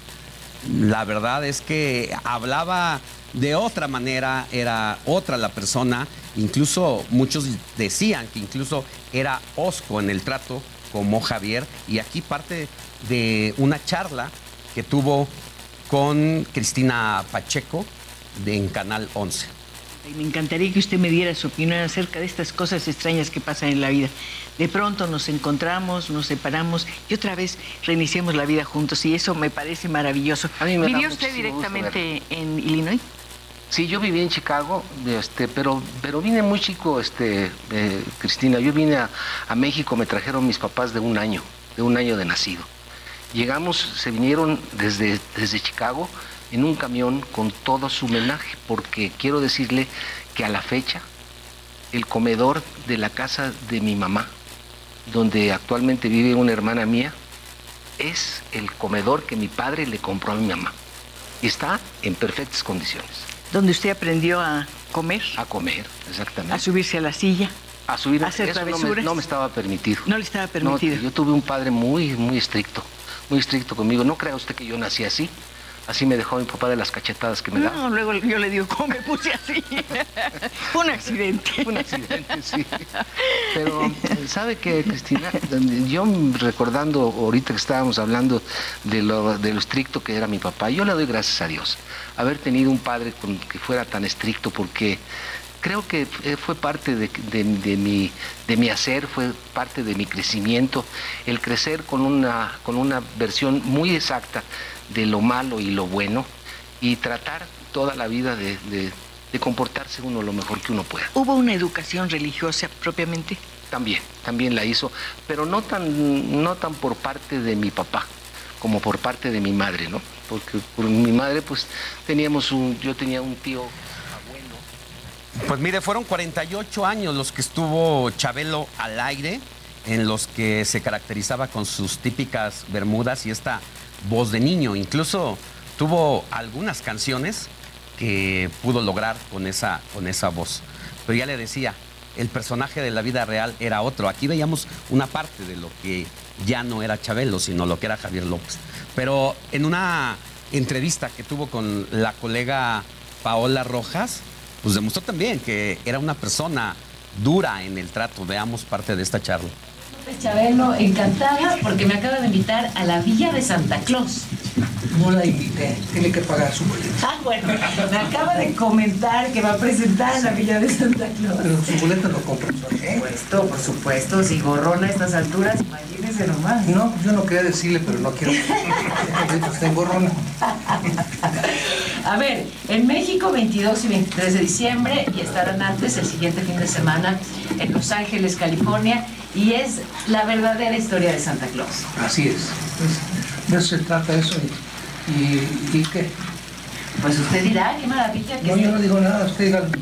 Yo lo digo todo, pues es que me encanta que siga trabajando y entreteniendo a los niños y regalándoles sonrisas.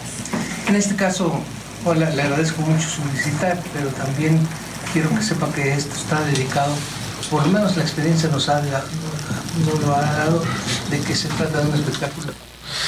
Bueno, mire, pues su éxito fue tal, no solamente en México, sino a nivel internacional, que en 2012 fue reconocido con un récord Guinness como el conductor infantil con la carrera más larga.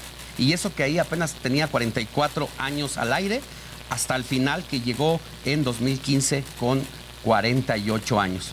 Tengo en la línea telefónica a Jorge Ortiz de Pinedo, actor de primer nivel. Y bueno, pues usted que conoció a Chabelo, ¿qué representa, don Jorge, esta lamentable noticia? Buenos días. Es, eh, una noticia ter- terrible, tremenda, para mí es devastadora, uno de mis mejores amigos de toda la vida, más de medio siglo de amistad, de cariño, de respeto, de admiración, por lo que acabas de decir, un hombre que no solamente logró récords de audiencia, sino que logró ah, mm, no sé cuántas, 15, qui- quizá 10, entre 10 y 15 generaciones de, mexicanos, de niños que lo oían y que se reían y los papás que jugaban, y así una televisión muy familiar, muy divertida. La catafixia ya quedó para la historia.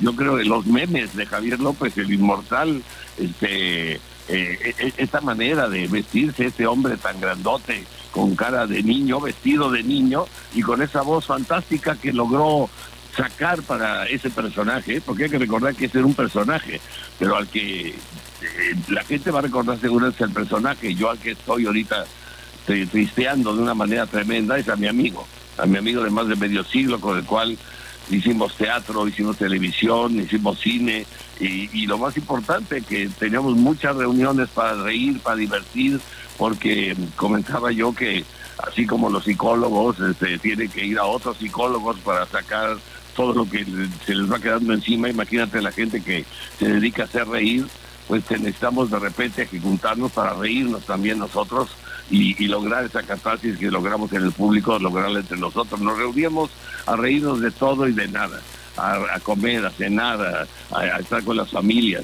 Y es una amistad de muchos años, estoy muy, muy apesadumbrado y espero que todos recordemos a este hombre que ha quedado ya en la historia de este país porque hay que reconocerlo. Un hombre muy, muy, muy querido y muy popular y ese Javier López es al que creo que debemos todos homenajear el día de hoy. Don, don El Jorge, de Chabelo una- quedará para siempre y Javier López, un gran hombre. Don Jorge, una anécdota, nos queda un minutito para salir del aire, una anécdota que recuerde con él o cómo lo conoció.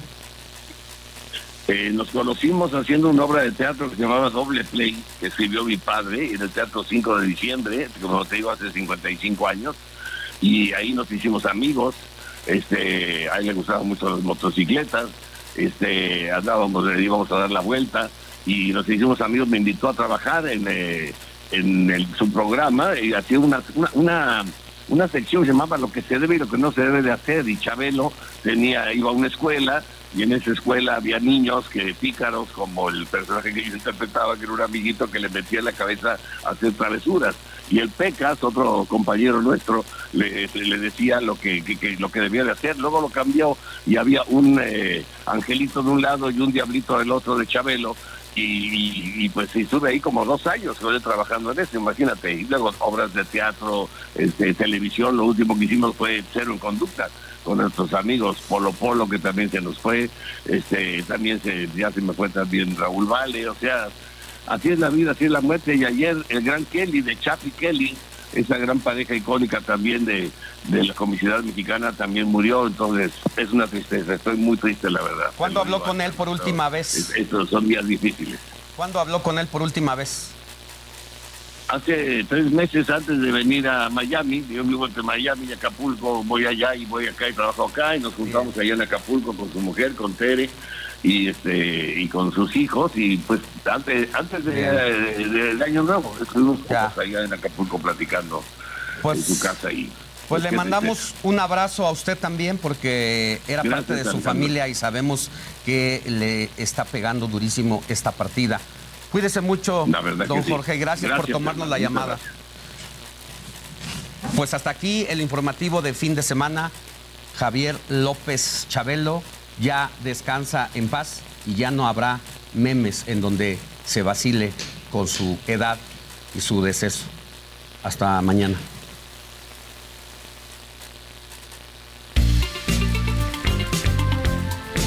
Heraldo Media Group presentó Alejandro Sánchez y el informativo Heraldo fin de semana.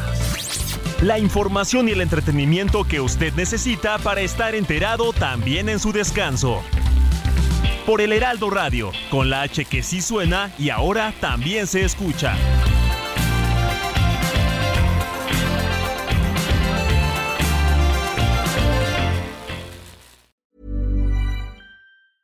Planning for your next trip?